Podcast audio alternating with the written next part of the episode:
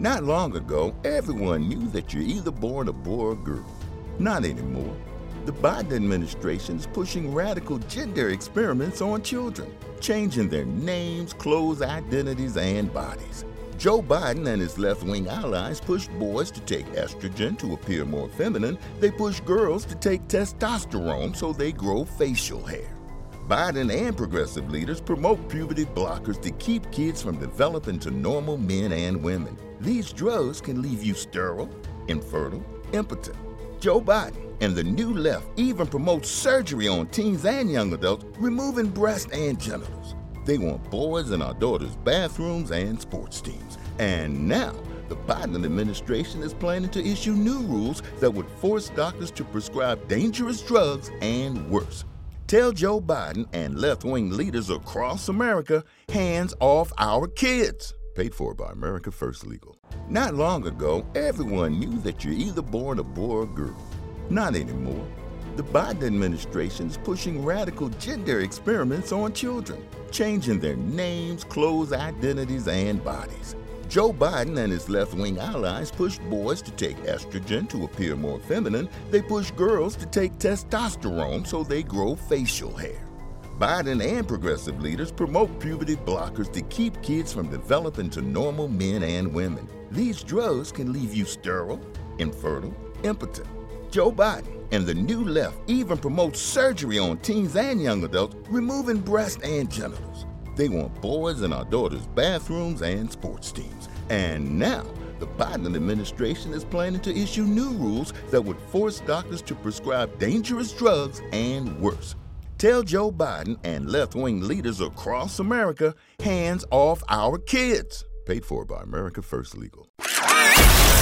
You're listening to the Huddle Up Podcast with Chad Jensen and Zach Kelberman. Join Broncos Country's deep divers at milehighhuddle.com and sound off. And now it's time to drop some knowledge. Okay, we're live. We're going to let this stream breathe just for a second, make sure it's nice and stable.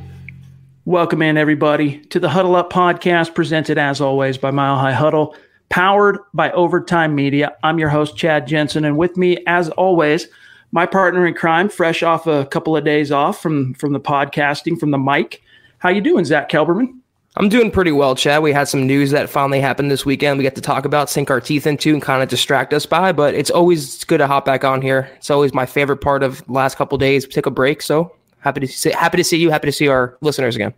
Amen. And as per is the the the want of the football god, Zach, the news breaks on both nights that we're off. of course, universal law, Chad. Yeah. yeah, the same. It's it's just been the theme. But hey, you know we've been uh, champing at the bit to be able to break this down and get our thoughts out there into into the universe. And we're going to get into that here in just a second. I want to welcome in everybody who's been hanging out in the room. Flipping booch gi jers bill terry sterling uh, jordan. What's going on guys? And for what it's worth we are aware our listeners have done a phenomenal job. Robert muhammad what's up? King hicks. Uh, our listeners have done a phenomenal job of reaching out to us and letting us know that the stream on YouTube is not as easily found before the show goes live, while the show's going, as it has been traditionally. We don't know the exact reasons, but I think we addressed it on one of, I think it was Thursday night show on the Mile High Mailbag. We addressed that certain topics we had been discussing last week, I think had an effect on on that. So there's also other things going on as far as because of the situation. There's a lot more people on the internet right now, and it is creating weird bugs with different websites that are getting unusual traffic numbers. So at this stage, all we can tell you guys, this is very important. If you are one of our awesome listeners that are a part of the YouTube community at Mile High Huddle, it is absolutely crucial that you not only subscribe to the channel, but make sure you click the notifications bell all right. And that might result in once or twice a day, your phone will ping with a video upload that's a story upload. Worst case scenario, you get to that when you get to it, whatever. But at least you know that you're going to get notified by YouTube every time we go live. Boom, your phone will buzz and you got a direct link straight into the chat room. So keep that in mind. Make sure you are subscribed on YouTube to Mile High Huddle, click the notification bell. And I think other than that, make sure we tweet out the link to the actual live chat room before every show, t- at least twice. So that's another crucial reason, you guys, why it's super important you follow the show on Twitter, as you can see here, at Huddle Up Pod. And then while you're at it, at Mile High Huddle. Between those two uh, Twitter accounts, you're never going to miss any kind of an announcement. You're going to get the links. You're going to get everything you need to stay abreast and on top of what's happening with the show and with your Denver Broncos in real time. So take care of that business. This is the Overtime Podcast Network. Not long ago, everyone knew that you're either born a boy or girl. Not anymore.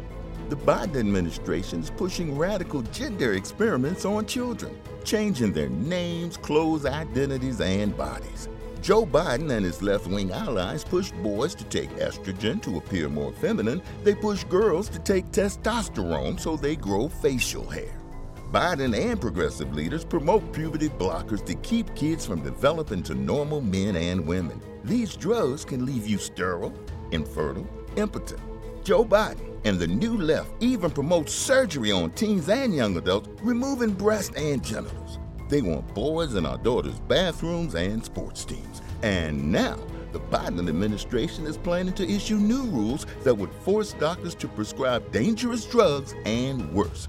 Tell Joe Biden and left wing leaders across America hands off our kids. Paid for by America First Legal. Mary redeemed a $50,000 cash prize playing Chumba Casino this year. I was only playing for fun, so winning this was a dream come true. Chumba Casino is America's number one social casino experience. It's serious fun. With over 80 casino style games to choose from, you too could win life changing amounts of cash. Be like Mary. Log on to chumbacasino.com and give them a whirl. That's chumbacasino.com. No purchase necessary, void or prohibited by law. 18 plus. Terms and conditions apply. See website for details. The voice in the preceding commercial was not the actual voice of a winner. Every night, local police departments across America receive hundreds of calls from burglar alarms. The vast majority of the time, they have no idea whether the alarm is real. Is there really a crime going on or not? All the alarm company can tell them is the motion sensor went off. SimpliSafe Home Security, though, is different. If you're like me and you're one of those guys who's hypersensitive to every single sound and is tired of having to sleep with a knife under your bed, SimpliSafe is the solution. If there's a break in, SimpliSafe uses real video evidence to give police an eyewitness account of the crime. That means police dispatch up to 350% faster than for a normal burglar alarm. You get comprehensive protection for your entire home. Outdoor cameras and doorbells alert you to anyone approaching your home. Entry, motion, and glass break sensors guard inside. Plus, SimpliSafe protects your home from fires, water damage, and carbon monoxide poisoning. It's 24 7 monitoring by live security professionals. You can set up your system yourself, no tools are needed, or SimpliSafe can do it for you. And it's only 50 cents a day. That's peace of mind with no contracts. Visit simplisafe.com slash overtime and you'll get free shipping and a 60-day risk-free trial. You've got nothing to lose. Go now and be sure you go to simplisafe.com slash overtime so they know that our show sent you. That's simplisafe.com slash overtime. All right, Zach, let's grab, uh, let me see here. Let me check this stream really quick. I want to grab Dylan. Uh, and then we'll dive into the topic. Jumps in $10 donation. Dylan, we appreciate you, my brother. Super chat superstar. Thanks for the link, fellas. Hashtag state of being. Dylan's Yes, one of the guys that reached out to me and was like, hey, dude, what's going on? I'm I'm not finding the link like usual, the chat room. So I reminded him that uh, make sure you're following on Twitter. Here's the link in the meantime. And that's good advice for all you guys. Appreciate you, Dylan. Appreciate each one of you. All right, Zach, let's dial it back really quickly to Friday. And the news breaks late Friday that Shelby Harris is coming back on a one year deal, nowhere close to the 11 million and change that outfits like Spotrac projected he was going to command on the open market. The Broncos get him back 3.25 million, two and a half million guaranteed. Your gut reaction. It just shows that projections prove to be just that sometimes, Chad, which are estimated guesses. It's so unpredictable in the NFL trying to pigeonhole a player into a certain team or a certain value. Once the Colts got DeForest Buckner, that was Shelby Harris's lone suitor, it seemed like from the beginning. And once they got Buckner, they were out on him and he had no other suitors. It was a surprisingly cold market. And like we've been saying, time could work to the Broncos' advantage.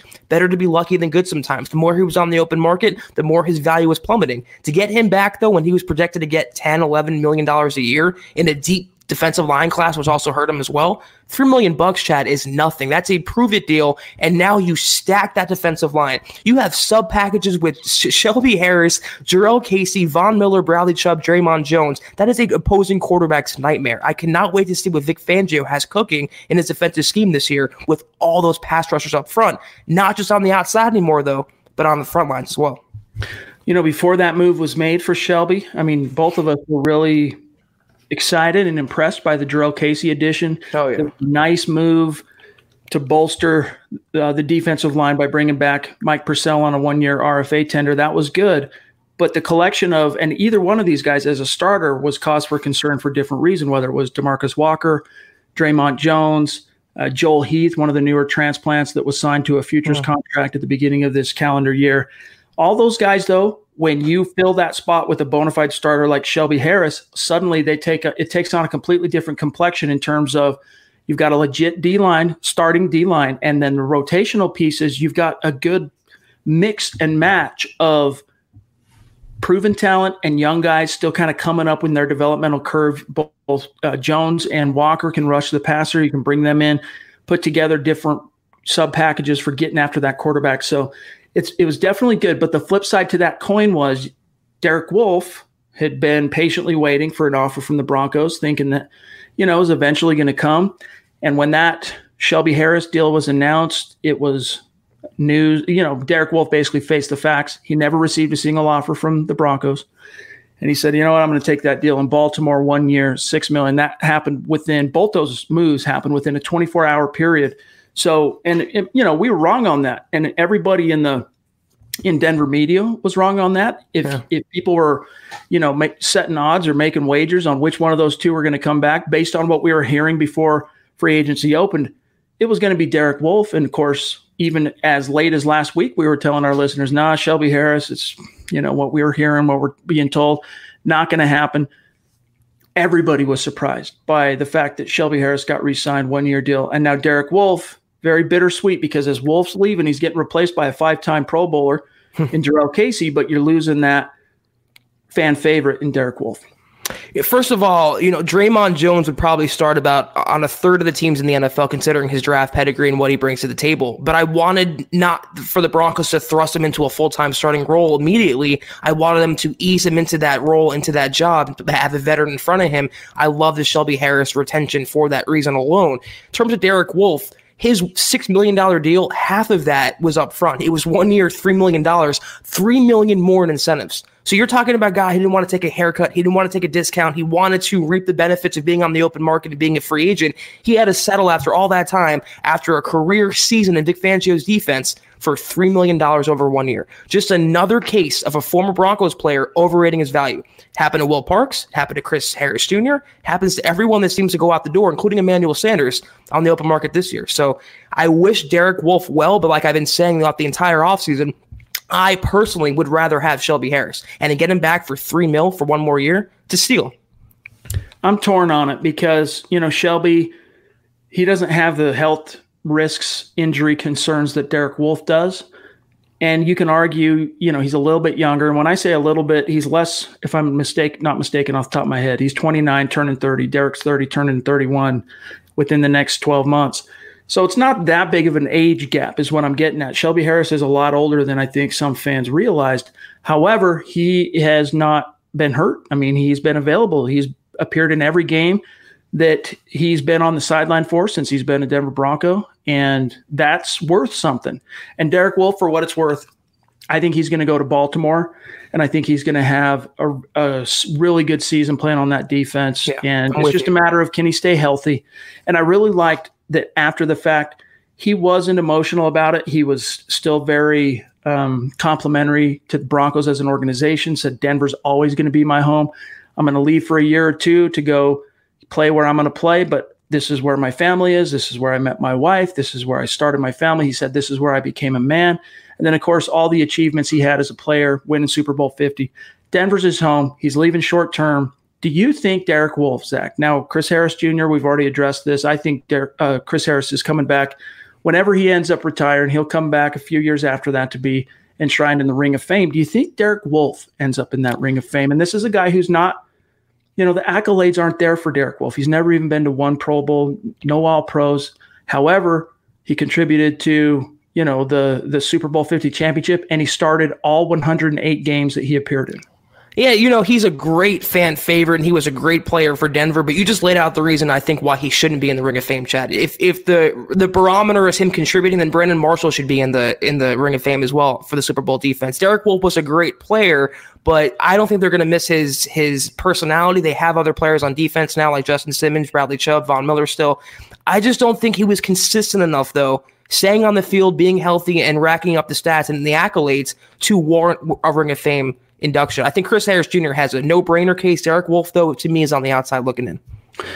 I think that's fair, unfortunately. As much as I think some fans might not want to hear it, he just doesn't check enough of the boxes in terms of those accolades and accomplishments. And by the way, Edward, good to hear, my friend. I awesome. hope everything works out on that front. We're we were thinking about you in our prayers.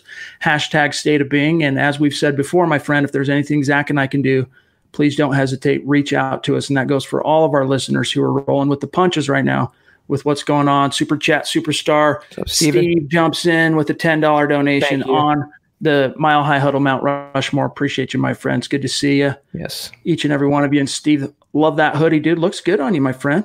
Let's grab this question real quick from Cody on YouTube.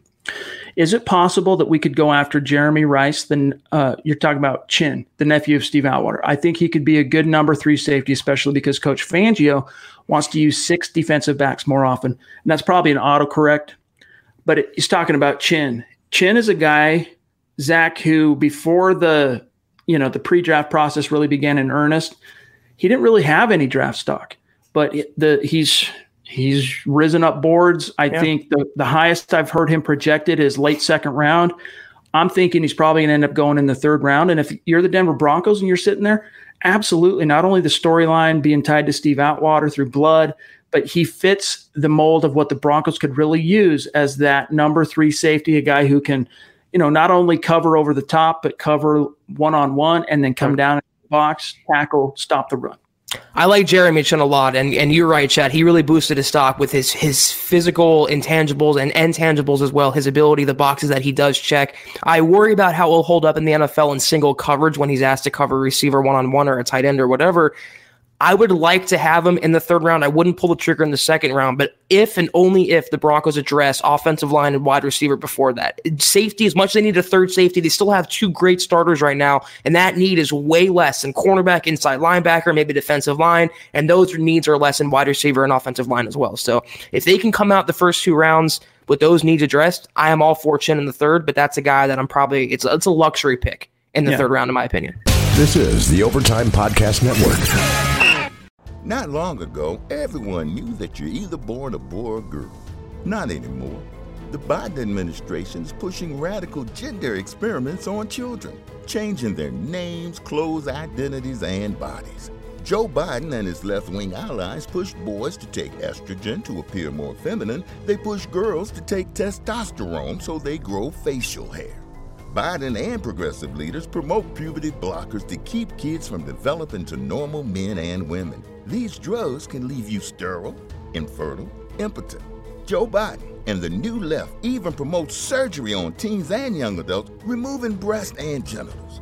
They want boys in our daughters' bathrooms and sports teams. And now, the Biden administration is planning to issue new rules that would force doctors to prescribe dangerous drugs and worse. Tell Joe Biden and left wing leaders across America hands off our kids. Paid for by America First Legal. Not long ago, everyone knew that you're either born a boy or girl.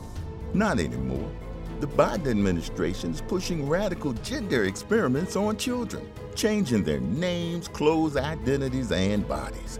Joe Biden and his left wing allies push boys to take estrogen to appear more feminine. They push girls to take testosterone so they grow facial hair. Biden and progressive leaders promote puberty blockers to keep kids from developing to normal men and women. These drugs can leave you sterile, infertile, impotent. Joe Biden and the new left even promote surgery on teens and young adults, removing breasts and genitals. They want boys in our daughters' bathrooms and sports teams. And now, the Biden administration is planning to issue new rules that would force doctors to prescribe dangerous drugs and worse. Tell Joe Biden and left wing leaders across America hands off our kids. Paid for by America First Legal.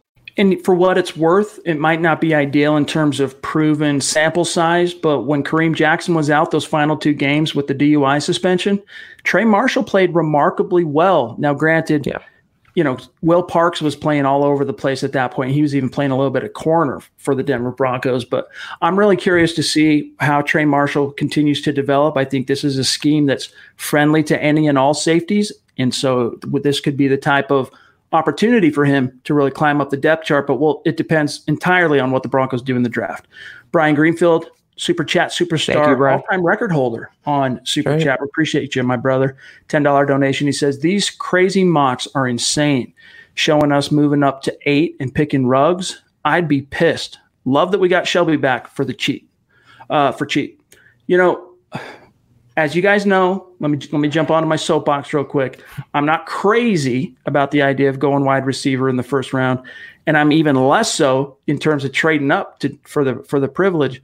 I'm not going to panic if it happens. I'm going to rally behind if it ends up being a Ruggs, a Jerry Jeudy, a CeeDee Lamb, any one of those three. I'm going to rally behind it. It's it's can be nothing but good for Drew Lock. But I just think with how deep this class is, you can you have the flexibility to move around. I don't know, man. If you moved up into the top 10, I got to imagine it's going to cost you at least two of those three third round picks you have this year. Yeah. I, as much as I love Ruggs, I don't know that I go up to number eight for him. That's a little rich for me. I go maybe 11, 10, 9, but eight when you're talking about giving up two third round picks or future draft picks for a player in this deep receiver class, I'd probably end up waiting. That being said, though, do not be surprised, Broncos country, if the Broncos do trade up. It seems like they're telegraphing their moves, Chad, leaving wide receiver as the only position they have yet to fill this offseason. And they're not going to make all 10 draft picks. They can actually save money by not making all 10 draft picks. They have three third rounders, they have the ammunition. Do not be surprised, though, as much as we don't want it to happen. If it does happen this year, they move up for receiver like Henry Ruggs. Wanna Beast jumps in, the mayor of our YouTube community there. Uh, he says, Does Demarcus Walker make the team this year if there is yeah. one? I think there will be one. I really do. I do think it might, worst case scenario, might get delayed, but there will be one. I do think Demarcus Walker, because of his draft pedigree and the fact that he represents Zach, a second round pick, he's going to continue to be given every opportunity to succeed. And even last year, Zach, when he was, he, he did something to get in the doghouse they didn't move on from him. They just sat him down. They just put him on the bench, even though he was contributing four sacks during a period of time in which those sacks on Vic Fangio's defense were precious and few and far between. They sat him down. They didn't get rid of him.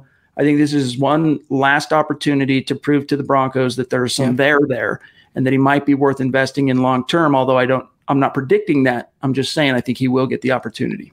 Yeah, I'm right there with you. Dre'Mont Jones will be the biggest benefactor among the younger players behind Jurrell Casey and Shelby Harris, but De- Demarcus Walker will get some run too. And just for the reason that you said, they want to give him one more chance in a Vic Fangio defense to see what he can do. And for my money, Chad, I think I'm a bigger Demarcus Walker fan than most. Whenever he's on the field, he seems to be around the football, making plays, making a tackle, getting a, to the quarterback, making a sack if they can just harness that potential and be consistent with it, they can have something in them. So I think he will make the team and be a, a contributing role player in year two under Vic Fangio.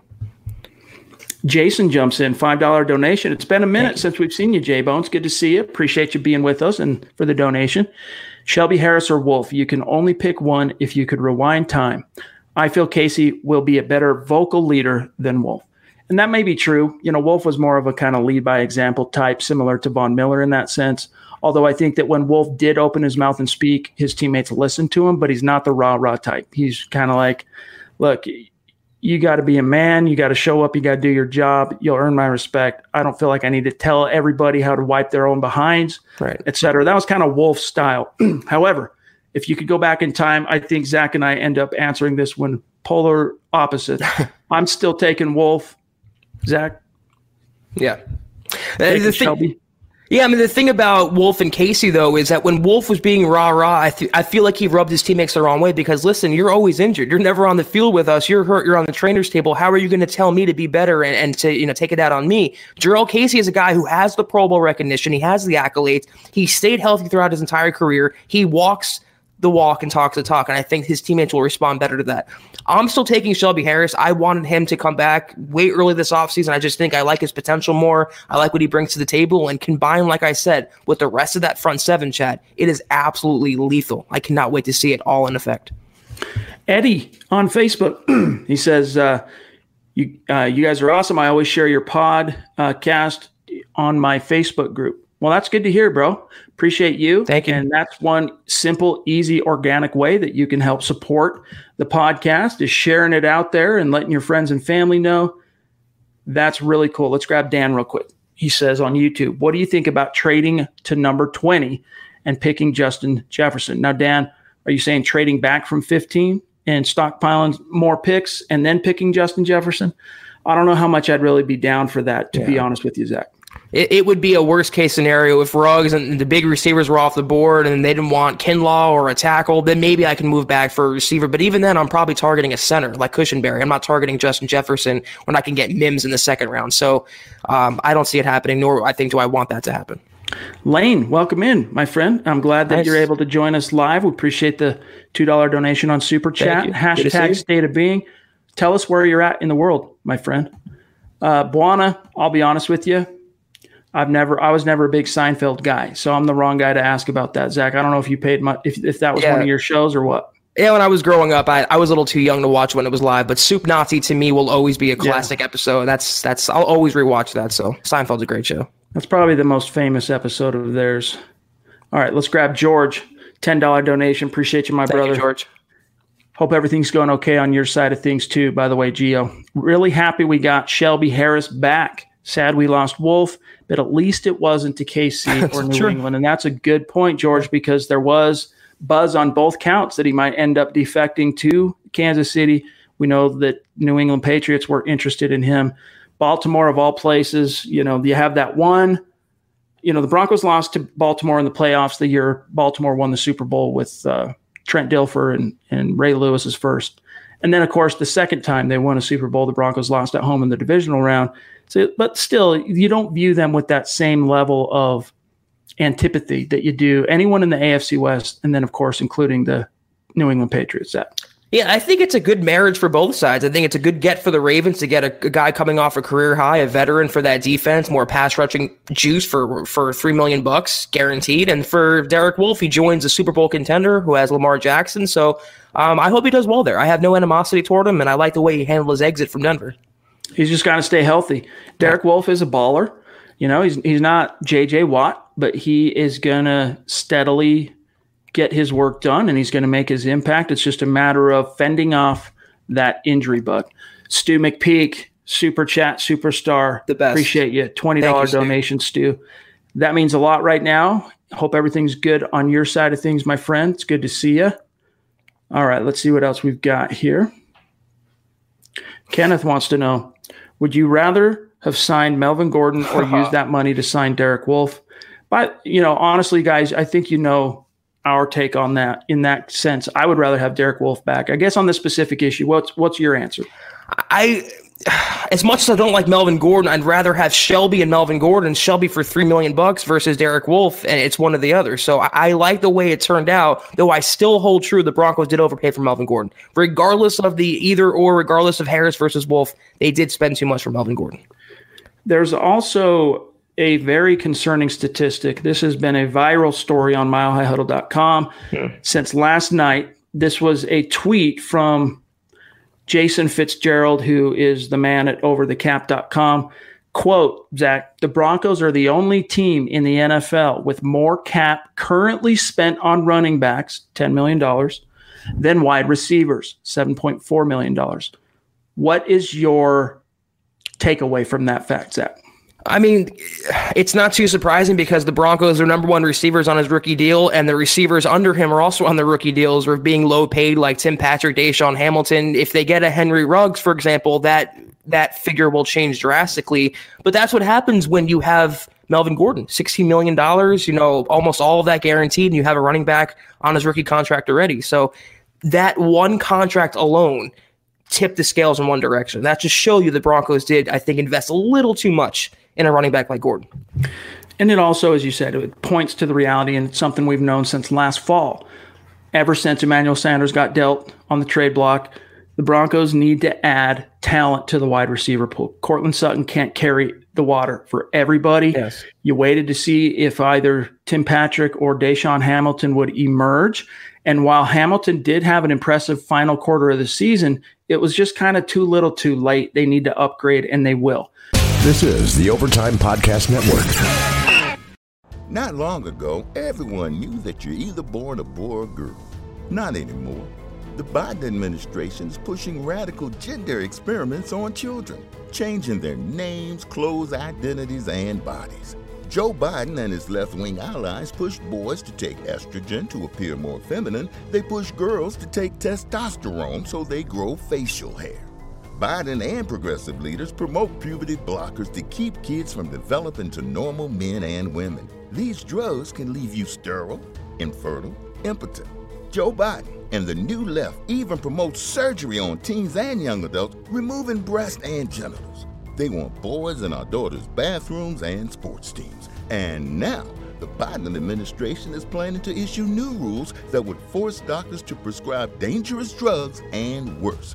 Tell Joe Biden and left wing leaders across America hands off our kids. Paid for by America First Legal.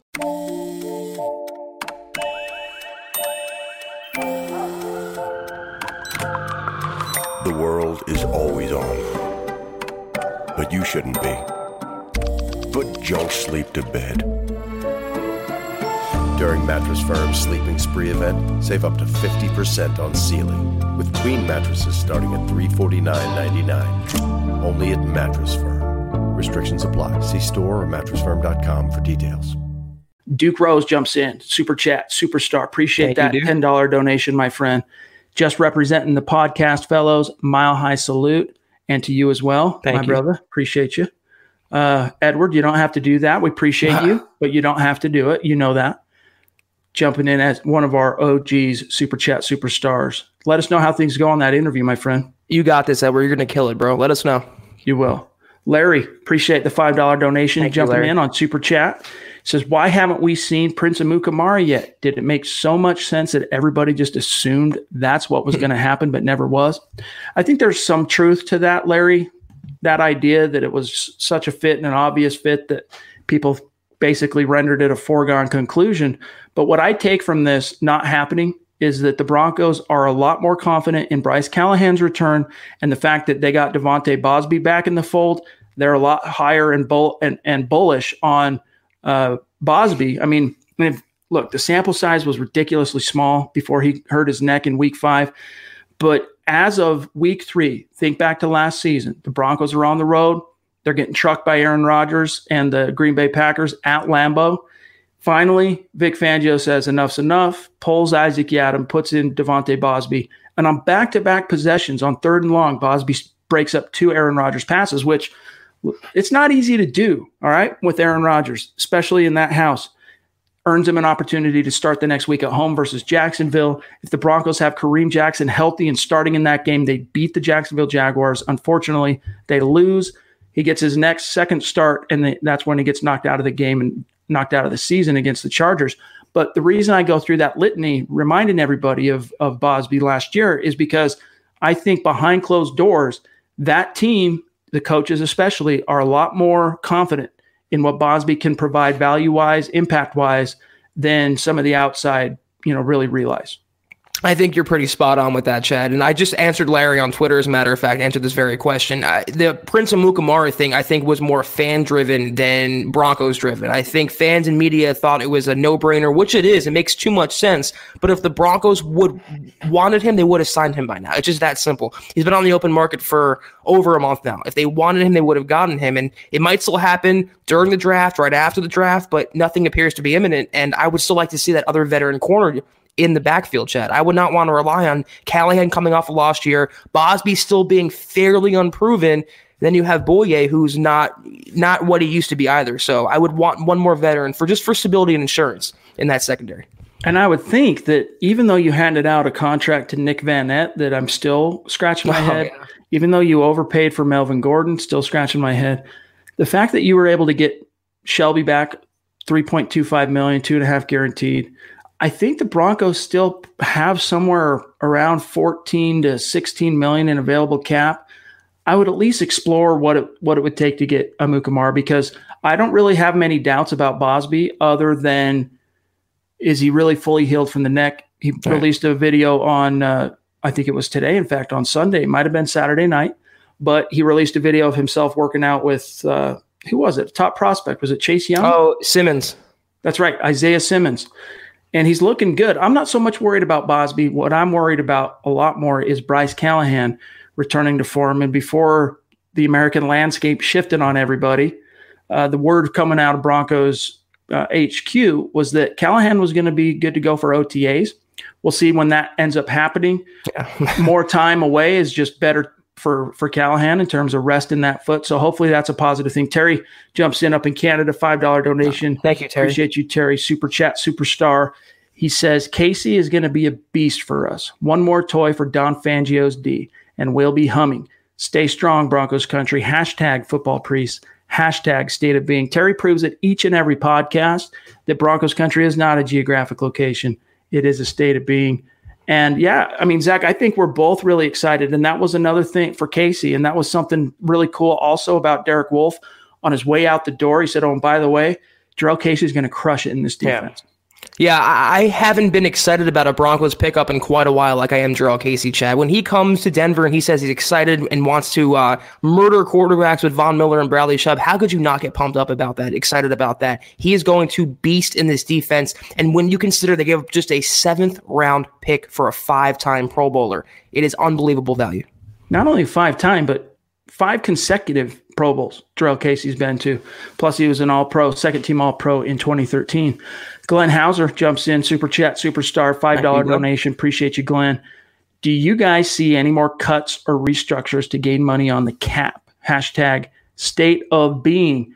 Really, there's only one candidate for that, and it's Von Miller's contract. Everyone else is making. I don't have a. I don't have the cap pulled up and right in front of me right now, but to me, Von Miller's the only real candidate for that. So unless the Broncos felt the need to open up more money and that thus going to the table and asking Von to to help us restructure. I don't think it would happen, and I don't think it will happen because John Elway on Wednesday uh, was it Wednesday? I can't remember the day now. Forgive me, but last week his last kind of final sit down with Broncos TV before all the team employees and executives were mandated to go home by by the NFL front office. He said that they're confident that they hit all their main holes that they needed to fill in terms of immediate needs, Zach. So he, they feel good going into the draft next month. And I don't think at this stage they they're seeing any need to go to the table and ask a guy like Von, for example, to let us kind of move some money around a little bit. Yeah, that's a last resort option, and I wouldn't upset that apple cart just yet. I, I will add Jeff Heuerman though; that can clear about three point eight million. If and when they cut him, they don't need him anymore. He should be cut today. But and also when they, if or when they resign Justin Simmons to a long term deal, that will actually lower his cap number, which is eleven point four for this season, probably in somewhere in the eight to nine million dollar range. So they can still get some more uh, uh, cap room as as time goes along here, as the days go along. Jeff Cohn, Super Chat Superstar, very consistent, crucial component, crucial member of our community on YouTube and on Twitter. Great follow on Twitter.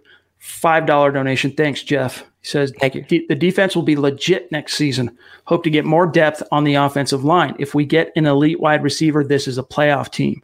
Hashtag Denver Broncos for life. Hashtag Ruggs to Denver. So Jeff making it clear in his in his perfect world, the Broncos end up landing Henry Ruggs III.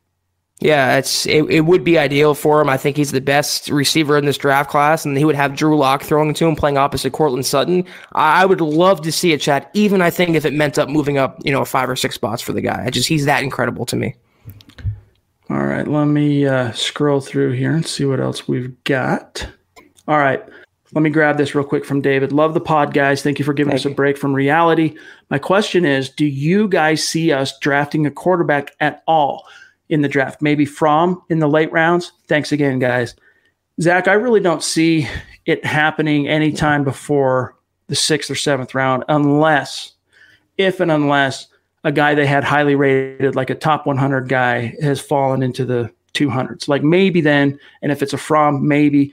I just don't see it happening because they they still have their developmental guy in Brett Rypien on the roster. Plus, they just paid uh, Jeff Driskel to come in and serve as that failsafe for Lock how many young quarterbacks do they need? I, I, just this is the one position this year they don't have to address. So I'd be surprised if they picked up any quarterback if they blew any draft pick on a quarterback. Maybe as an undrafted free agent, but that's as far as I would go. Okay. Yep, it did. Ariel, it jumped. Uh, Nad Ludlow, let me grab Nad's real quick here. Appreciate you guys. He says two dollar donation. Hashtag Thank state you. of being. Appreciate you, my friend. And then also Ariel just got my swag. Oh, dude oh man, I can't, it won't let me go up to his comment. Dang it. Well, make sure you hit us up, Ariel, on Twitter so that we can uh, give you, show you some love and shout you out, my friend. That'd yeah. be really cool for us to see. What's this last? Bear with me one sec, guys. No, there's, okay, no, there's Nad. We got, it didn't jump as far as I thought. Appreciate you, my friend. You are the man. And then Ariel, here it is. There we go. We're good. I jumped the gun. Just got uh, sporting the hoodie. Awesome. Good nice. to see you, my friend. Make sure you uh, tweet us tweet us a selfie so that we can vault that. All right. Ron, Dub, jumping in. Super chat, superstar, $10 donation. Appreciate you, my friend. Hey, guys, thinking about Isaiah Simmons in our defense. And that is interesting how he's buddies with Bausby. That would be crazy. Would you move up to seven or eight for him if he's still there, surrendering a few third rounders this year and maybe some picks next year? man, it's tough. I could probably, to be honest with you, because he's such a rare player, I could probably be talked into it. because if you look at it, 10 picks right now, I shudder to give up any of those in the top 100. But if you're getting a surefire starter on defense for the next 10 years and a guy that all pro caliber talent and upside, I can be talked into that, but I still recoil at the notion of giving up not only all basically probably all your third round picks, at least two of them, plus a pick or two maybe next year to get into the top 10 from 15.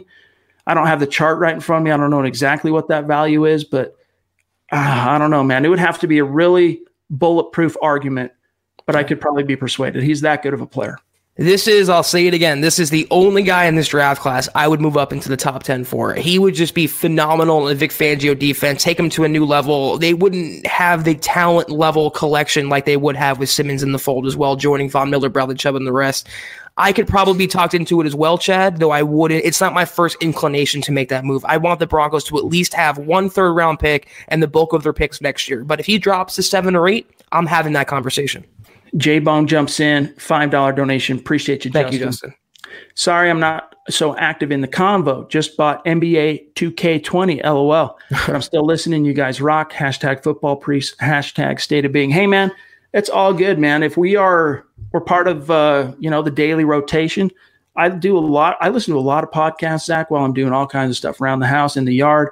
So it's just humbling to know that you find ways, you guys, to work us into your daily routines. It's very cool. And anything you know you can do to distract yourself right now, obviously, Chad and I will, uh, you know, we'll co-sign on that. So enjoy NBA 2K. Let's grab uh, grab Robert real quick here on YouTube. He says if Wills uh, or Becton are their top three wide, if Wills or Becton is there, top three wide receivers are gone. Do you jump or no? If the top wide receiver, top three are gone at pick 15, and Jedrick Wills or Mekhi Becton, Zach are there at 15 I'm probably taking Becton of those two, but I'm taking them and I'm not even thinking twice. Yeah, I would. I'd think twice, but I'd probably lean toward a tackle. Becton, he can be a starter. I mean, he he's a perfect developmental guy to have. And if the top receivers are gone, they don't want someone like Mims or Justin Jefferson. I could see that happening. Interesting question here from Cody C on YouTube. Could Drew Lock ball out next year and be a dark horse MVP candidate? It looks like they're going in on offense. Uh, probably meant to say all in on offense this offseason so far. A really interesting point, though, Zach, because in the last couple of years, we've seen second year quarterbacks just do phenomenal things in the NFL. In 2018, it was Pat Mahomes. Last year, it was Lamar Jackson. Could it be Drew Lock this year? Yeah, absolutely. I mean, no one saw Lamar Jackson coming this past season, Chad. No one saw Mahomes the previous year. It just happens out of nowhere. And if they get him a receiver like Ruggs and they build off the offensive line, he has the arm talent. I think he'll have the coaching this year to get it done. It can absolutely be the year of Drew Lock. At a minimum, though, I'm thinking he leads the Broncos to the playoffs or at least a winning season. In some degree, it is going to be Drew Lock's here. And I think at minimum, he'll get the Broncos back on the NFL map. Angela jumps in, one of our super chat superstars, very consistent. Appreciate you, Angela, with the $14 donation up in Canada. Late to the podcast, missed a few live, supporting the cause. Appreciate that, Angela. Wolfe leaving was sad, but understandable. Looking forward to the draft. Hashtag state of being. Appreciate you. It's going to be interesting, Zach, to see exactly how the NFL ends up uh, covering or or they got to allow some kind of media, even if it's just NFL media. Like, and I'm when you when I say NFL media, I'm talking about people who actually work for the NFL in media, like Ian Rapoport's of the world, Daniel Jeremiah, Bucky Brooks. They're in media, but they actually get paid by the NFL. They're NFL.com, NFL Network. I gotta believe that they're going to have to cover it some way. I mean, the TV channels are still going right now, so I, I think they'll figure out some way to cover that. But yeah, it's it'll be here before you know it. Even though right now it kind of feels like time has just stopped and everything is slowed to a crawl, it'll be here before you know it. April 23rd, Zach. Yeah, in some way we'll have a little normalcy with the draft. It's not going to be the event that we thought it was going to be, but they'll do something in the NFL to maintain as much monetary value as possible. So they'll allow, I think, essential personnel, whatever they, they deem that to be, and we'll have the breadcrumbs, the rough template of what we know the draft to be as well. So at least we're getting that on schedule right now. So at least that wasn't pushed back. Yeah. Edward stoked to see Drew Lock go off this year. Amen, brother. So are we. Uh, Christy jumping in. $10 donation. Appreciate you. KR. Keeping on, keeping on, keep on, keeping on. Love, go Broncos. Same to you and each one of our awesome listeners. Christy, appreciate the donation. Seriously, that that means a lot to us. Let's grab Big Molly on uh, Twitter on Periscope. Do you guys think Denver gets a middle linebacker at 15 instead of a wide receiver? The problem with that is that, you know, depending on how you view Isaiah Simmons in terms of his specific position, you know, his best position, there's not really any other slam dunk first round off ball linebackers. Patrick Queen from LSU is an option, but really I'm seeing him mocked late first, early second round. I know I'm missing someone now. The kid Murray. from uh, what's that? Kenneth Murray. Yes, that's who I was going to say. Uh, he's also in consideration, but I don't honestly love either one of those guys yeah. enough to take him in the top 15. Yeah. I'm looking at maybe second round if one of them are there still when the Broncos go back on the clock. But Akeem Davis Gaither from Appalachian State, that's my sweet spot. That's my guy. And even if that meant taking him in the second round, he might be worth it, but he's probably there in the third round, Zach. Yeah, I, I happen to like Kenneth Murray, but it's not a guy I take at 15. That, you know, we talked about Justin Jefferson moving back for him. That's one guy, Murray, I wouldn't mind the Broncos moving back for in a worst case scenario. I would not mind that in the 20s somewhere, but I don't think it's very realistic. They have two starting inside linebackers now. It is not a more pressing need, Chad, than wide receiver or offensive line. So they'll go with those areas, I think, first and then attack inside linebacker. Good to see you, Darko. Thanks for doing these podcasts. Makes our life easier. Regards from a Bronco fan in Guadalajara, Mexico. And if I'm not mistaken, Darko, you're also a drummer, right? We we chit chat on Facebook. Good to see you, my friend Cody C. Mile High Huddle is single handedly getting me through this quarantine. That's awesome. Appreciate you, my brother. Thank you. Um, all right, let's see what else we got here. Holden wants to know any chance we draft a punter, Mann or Charlton in the sixth or seventh rounds. I believe either one could be a huge pickup for us you know, before they made that move to sign uh, Sam Martin, I would have said absolutely 100%. But now you're tied into guaranteed dollars on a punter and you just don't carry two. You, that's just not something you do.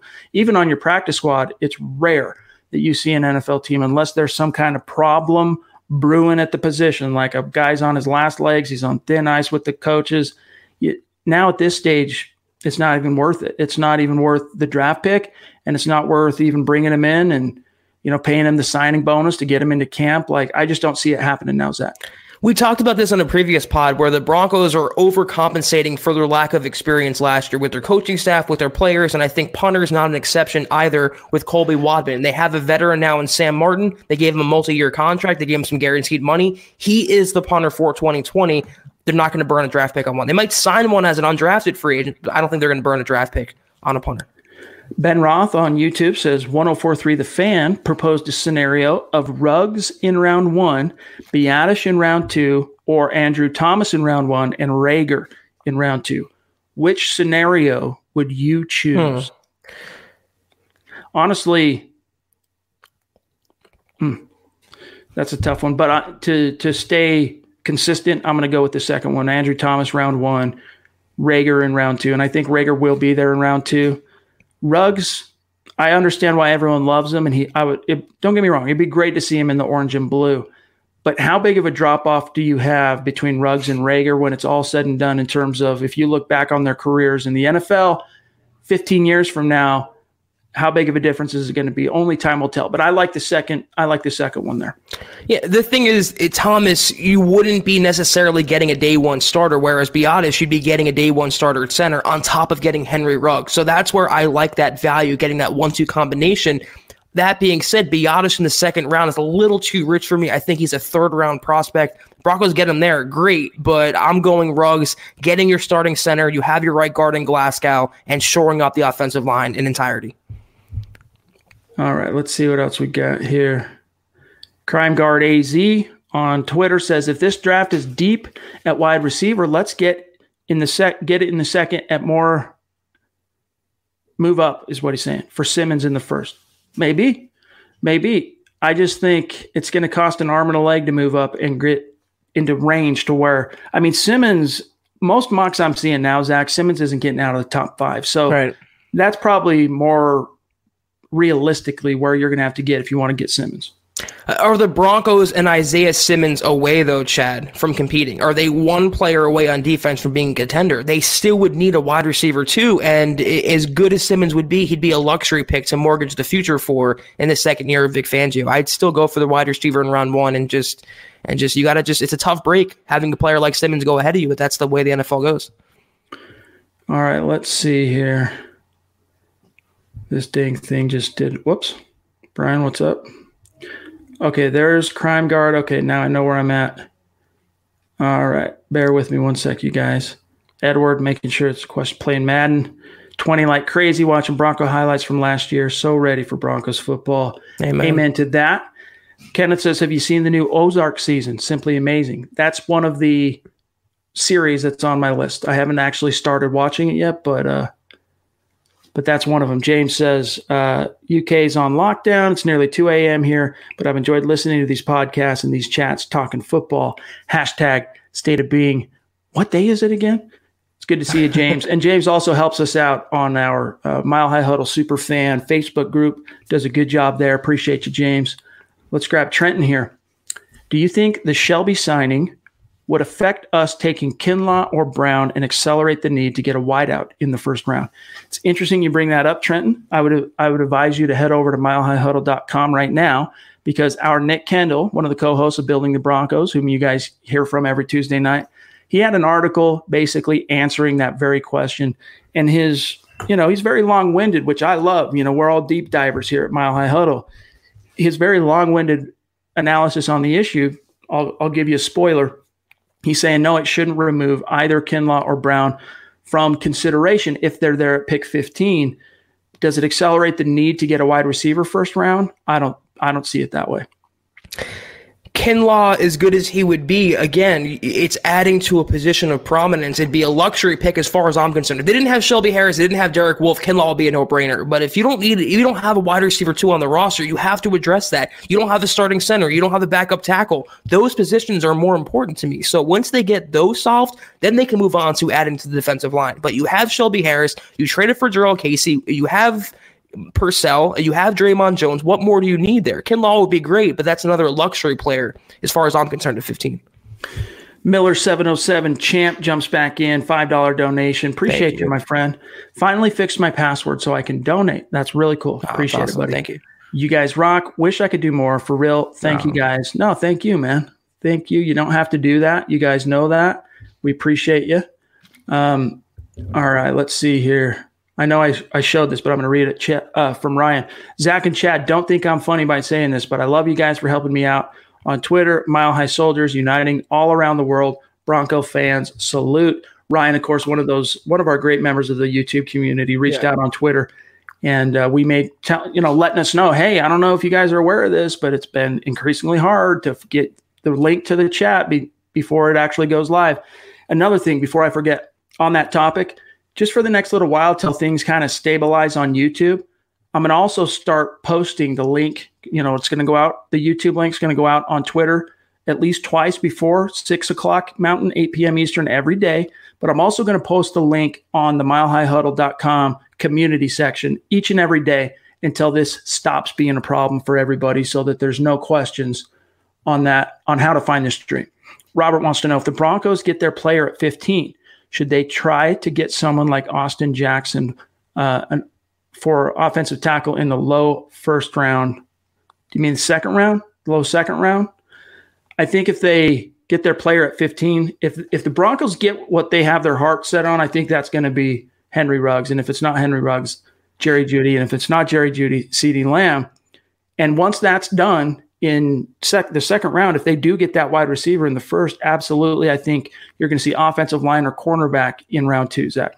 It would depend on who that player is, though. If that player is Wirfs or Becton, obviously they're not going to get a tackle at the end of round one or the beginning of round two, whatever the question is trying to say there. Uh, it just depends on that player. If they go with the defensive player or wide receiver to 15, then yeah, I can see the Broncos moving up or targeting a tackle in the second round. I've held firm for a while that they got to come away from the first two rounds with a combination of an offensive lineman and a wide receiver. It's all about Drew Lock. Amen to that. Let's see here. Dan wants to know on YouTube who would each of you guys pick in the second round? Uh, just you know, there are some options that I think could slip to the second round that I would love to get in the second round, like Lloyd Cushenberry, the center from LSU, maybe Cesar Ruiz, the center from Michigan, yeah. maybe Lucas Niang, who is a, an offensive tackle prospect from TCU who, if he hadn't suffered an injury late last season, is probably a surefire first round pick, but now can be had in the second round. However, you got some injury concerns because he is coming off of a surgery. But there are some options. Second round, again, because I still feel like the Broncos are going to end up with going wide receiver in round one. Most of my targets there in the second round, I'm looking at offensive tackles, offensive guards, centers, whatever, offensive line, and a corner. Yeah, you named the guy for me. Cesar Ruiz in the second round would be my ideal. It'd be a starting center, plug and play. At wide receiver, I want to add just Denzel Mims. I don't think he'll quite yes. be a first round prospect, but in the second round, if they don't take a receiver at 15, I am running to the podium. Whatever, how they do it in the draft this year and getting Denzel Mims. And Justin Jefferson's another one of those likely yeah. to drop to the second, as is Brandon Aiyuk from Arizona State. They're going to, and let's not forget, of course, Shenault from CU. So right. there are going to be some options there, wide receiver wise, if one of the, you know the top three are gone by the by the time the Broncos pick at 15. Shadif jumps in with a two dollar donation. Appreciate you, my friend. If Simmons is on the board at 11, do we go get him? I think you at least pick up the phone and see what it's going to cost. You know, if you can get that deal done, you know, I could live with two. I could live with the Broncos giving up two of their three third round picks this year because you would still get Simmons in this scenario. You'd still have your second round pick and you would still have one third round pick in 2020. I could live with that I'm just not sure that would get the deal done, Zach. I am definitely picking up the phone and gets to 11. It's a lot less cost prohibitive going to 11 than going to 7, 8, or 6, anywhere in that range as well. They can probably get him, Chad, for a third and fourth and maybe a late round draft pick as well. They wouldn't necessarily have to give up all of their third round capital. In that case, though, I mean, if you like him, if you need him, which they do, I'm pulling the trigger more than likely if they can get him at a reasonable price. Appreciate you, Terry. That's funny. And, and, indeed to that. And, and true, too. Thank you.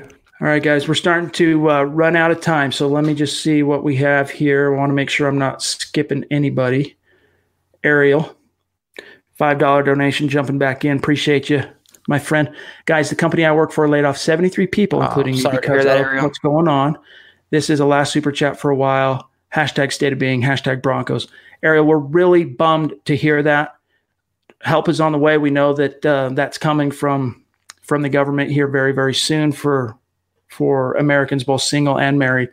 Just know where your help's at. And if there's anything we can do, make sure you reach out to us. We appreciate you, my friend. Our thoughts and prayers are with you and all of our awesome listeners out there who are going through uncertain times right now.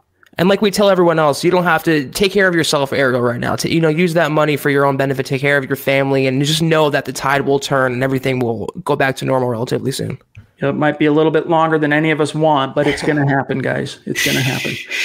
Dylan jumps in and says, Hey, God bless, guys, especially for raising that money the other day. You're a true priests. We have a lot of bank and picks to do what we want in the draft. What offense and defensive players do you pick? On the defensive side, I'll give you one name that I really like that I think we've talked about a couple of them here today including Jeremy Chinn, the safety, including Akeem Davis Gaither, the linebacker, I want to remind you of Jeff Gladney, the corner from TCU, is a guy that I'm very intrigued by, that I would love to see in a Fangio defense. Offensively, Zach, I think we've named a few of them that we all like in terms of which wide receivers, offensive line guys we like. But uh, unless there's anyone you've missed that you want to mention, Zach. No, I think we covered it. Obviously on defense, Kinlaw, and I'm a big Kenneth Murray fan myself. Not at 15, but I think he's a surefire first round pick, and he would look pretty damn good in a Vic Fangio defense. So I think we covered the whole lot, though, Chad, among realistic options at 15. Holden wants to know: Are GMs allowed to still call or video chat with draft prospects since they can't bring them in? Once the draft takes place, yeah, I mean that's the only way that they're going to be able to communicate with their draft picks. As far as ahead of time, I'm not sure on that, what the rules are. I mean, I'd have to circle back on that. But yeah, you can guarantee that's what's going to happen on April 23rd when prospects start getting picked in the draft. They're going to be on the phone talking to their teams. They're going to be video chat. They're going to be doing hangouts until that they can uh, get together in person. All right, let me see what else we've got here, guys, and then we'll call it a night. Shadif jumps in again with a $2 Thank donation. You, Thank you, Shadif. Denzel Mims ran the fastest three cone and a 4.3840. Yeah, Mims is a really intriguing prospect. And I'm with Zach in that I think he still ends up slipping just outside of the first round, but I, it won't surprise either one of us to see him go in the first round. It's just how many wide receivers can you take? how many wide receiver needy teams are there? You know, it's there's limited spots in that first round, I think, but it wouldn't stun me to see five wideouts, Zach, going round one, including he, men. He would be a surefire first round guy if it wasn't an historically deep draft class. Let's make that clear. He has a great talent. He's going to be a great NFL pro, and I'd love to have him on the Broncos. If they can get him in the second round, even better. David Kilgore jumps in, $15 donation. Thank wow, you, thanks, David. David. Appreciate it. That means a lot to us, my friend. Have you guys heard how the draft will go this year? Are the players going to be there, or is everything going to be done over Zoom? Yeah, so no, the players are not going to be there. What we know for sure, no media. And by media, like outside media, we're, we're really curious to see how they're going to end up presenting it in terms of coverage because you know they're not going to mass uh, pass up on the opportunity to televise it somehow. That's going to happen. NFL Network's still going. That will happen. We don't know exactly, but guys like Zach and I in media, we had it all set up with credentials, and we were going to be there in mm. Vegas uh, we're going to do meet and greets with the with our listeners and the whole nine yards. Guys like us, that's that's canceled. It's not even happening in Vegas anymore. So we don't know exactly how that's going to play out, David. But what we can tell you is no players are going to be on site. It's all going to be done over the phone, video chats, TV, long distance. Yeah, and it sucks because the original plan for the prospects was to have them come out on a boat or whatever on the body of water, right. you know, to take that that method of travel to the stage. I thought it was really unique for Vegas, and unfortunately, we're deprived of that. But there'll be some sort of draft protocol alternative in place. Ryan, this is good information. The pod showed up for me tonight, but I had to go into the Mile High Huddle app, and on the videos part, it would not do that for me before, and it definitely didn't show up on the home screen on YouTube like it used to. And so, again, that's a reminder. Thanks for the intelligence there, Ryan. That's that's very helpful for us. A reminder for those of you watch, that watch on YouTube: make sure you're not only subscribed, but you've clicked the notification bell. I think that'll make a big difference. Our friends at, at Disco Audio, a discount audio and wheels, DA Dub jumps in with a five dollar donation. Thank you. Super chat, Appreciate superstar. Much obliged. Uh, he says, with Harris in the fold, what does that put us on the cap? Give Elway some props. Been out for a few casts, had to close my shop for 30 days. Go Ah. Broncos. Man, that's uh, terrible to hear. I think that I maintain the optimism, though, for you that uh, once this cloud passes, it's going to rubber band, whatever you want to call it, boomerang right back to how things were in a pretty significantly short period of time. So stay Yeah. positive, my friend. Um, and our thoughts and prayers are with you. If there's anything you need, reach out to us.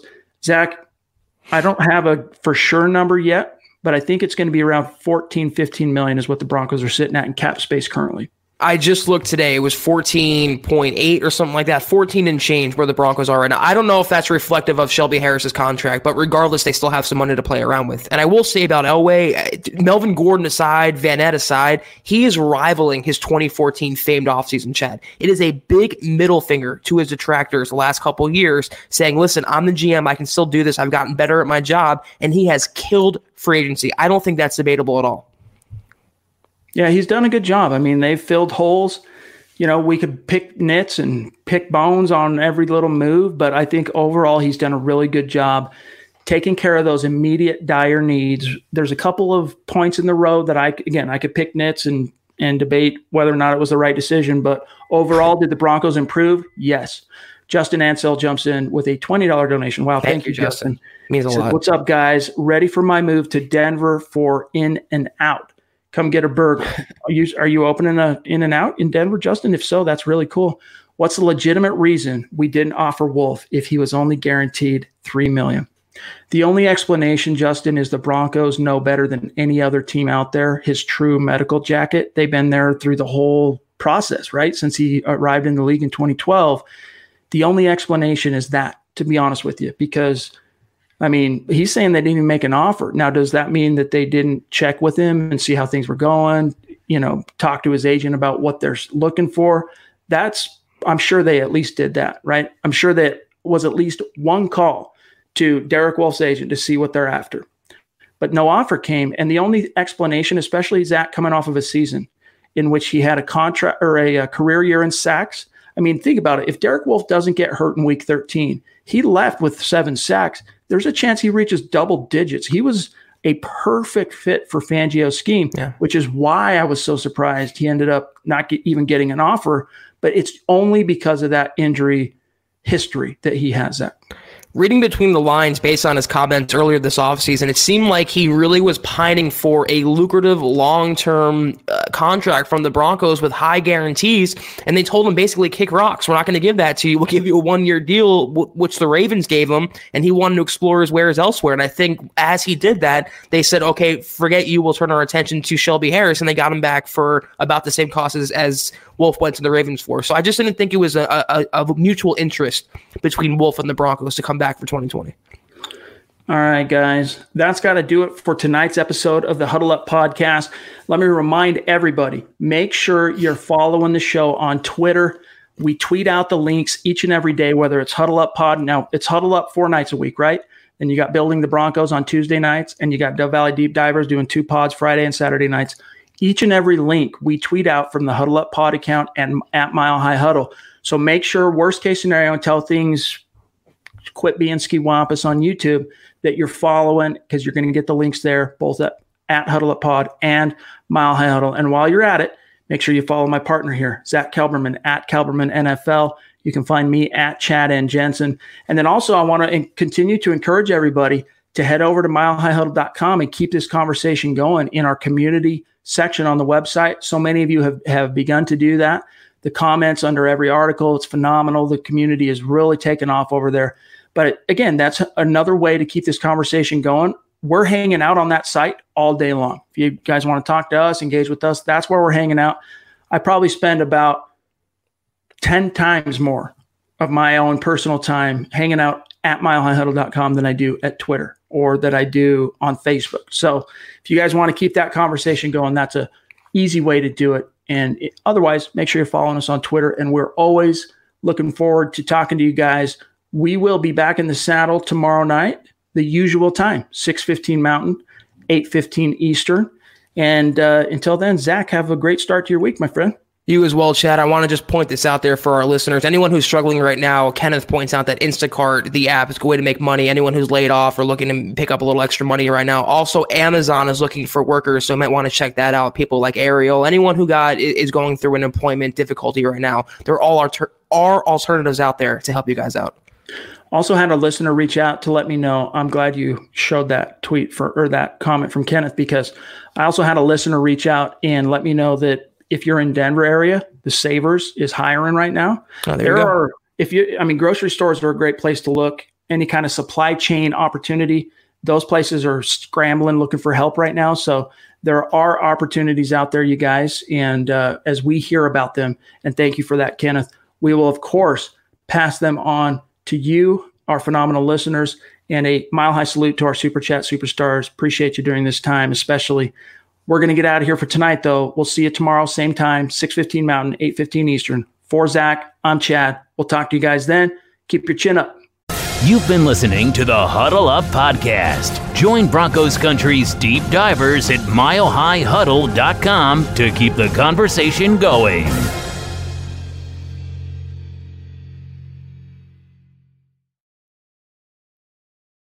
Not long ago, everyone knew that you're either born a boy or girl. Not anymore. The Biden administration is pushing radical gender experiments on children, changing their names, clothes, identities, and bodies. Joe Biden and his left wing allies pushed boys to take estrogen to appear more feminine. They push girls to take testosterone so they grow facial hair. Biden and progressive leaders promote puberty blockers to keep kids from developing to normal men and women. These drugs can leave you sterile, infertile, impotent. Joe Biden and the new left even promote surgery on teens and young adults, removing breasts and genitals. They want boys in our daughters' bathrooms and sports teams. And now, the Biden administration is planning to issue new rules that would force doctors to prescribe dangerous drugs and worse. Tell Joe Biden and left wing leaders across America hands off our kids. Paid for by America First Legal. Not long ago, everyone knew that you're either born a boy or girl. Not anymore. The Biden administration is pushing radical gender experiments on children, changing their names, clothes, identities, and bodies. Joe Biden and his left wing allies push boys to take estrogen to appear more feminine. They push girls to take testosterone so they grow facial hair. Biden and progressive leaders promote puberty blockers to keep kids from developing to normal men and women. These drugs can leave you sterile, infertile, impotent. Joe Biden and the new left even promote surgery on teens and young adults, removing breasts and genitals. They want boys in our daughters' bathrooms and sports teams. And now, the Biden administration is planning to issue new rules that would force doctors to prescribe dangerous drugs and worse. Tell Joe Biden and left wing leaders across America hands off our kids. Paid for by America First Legal.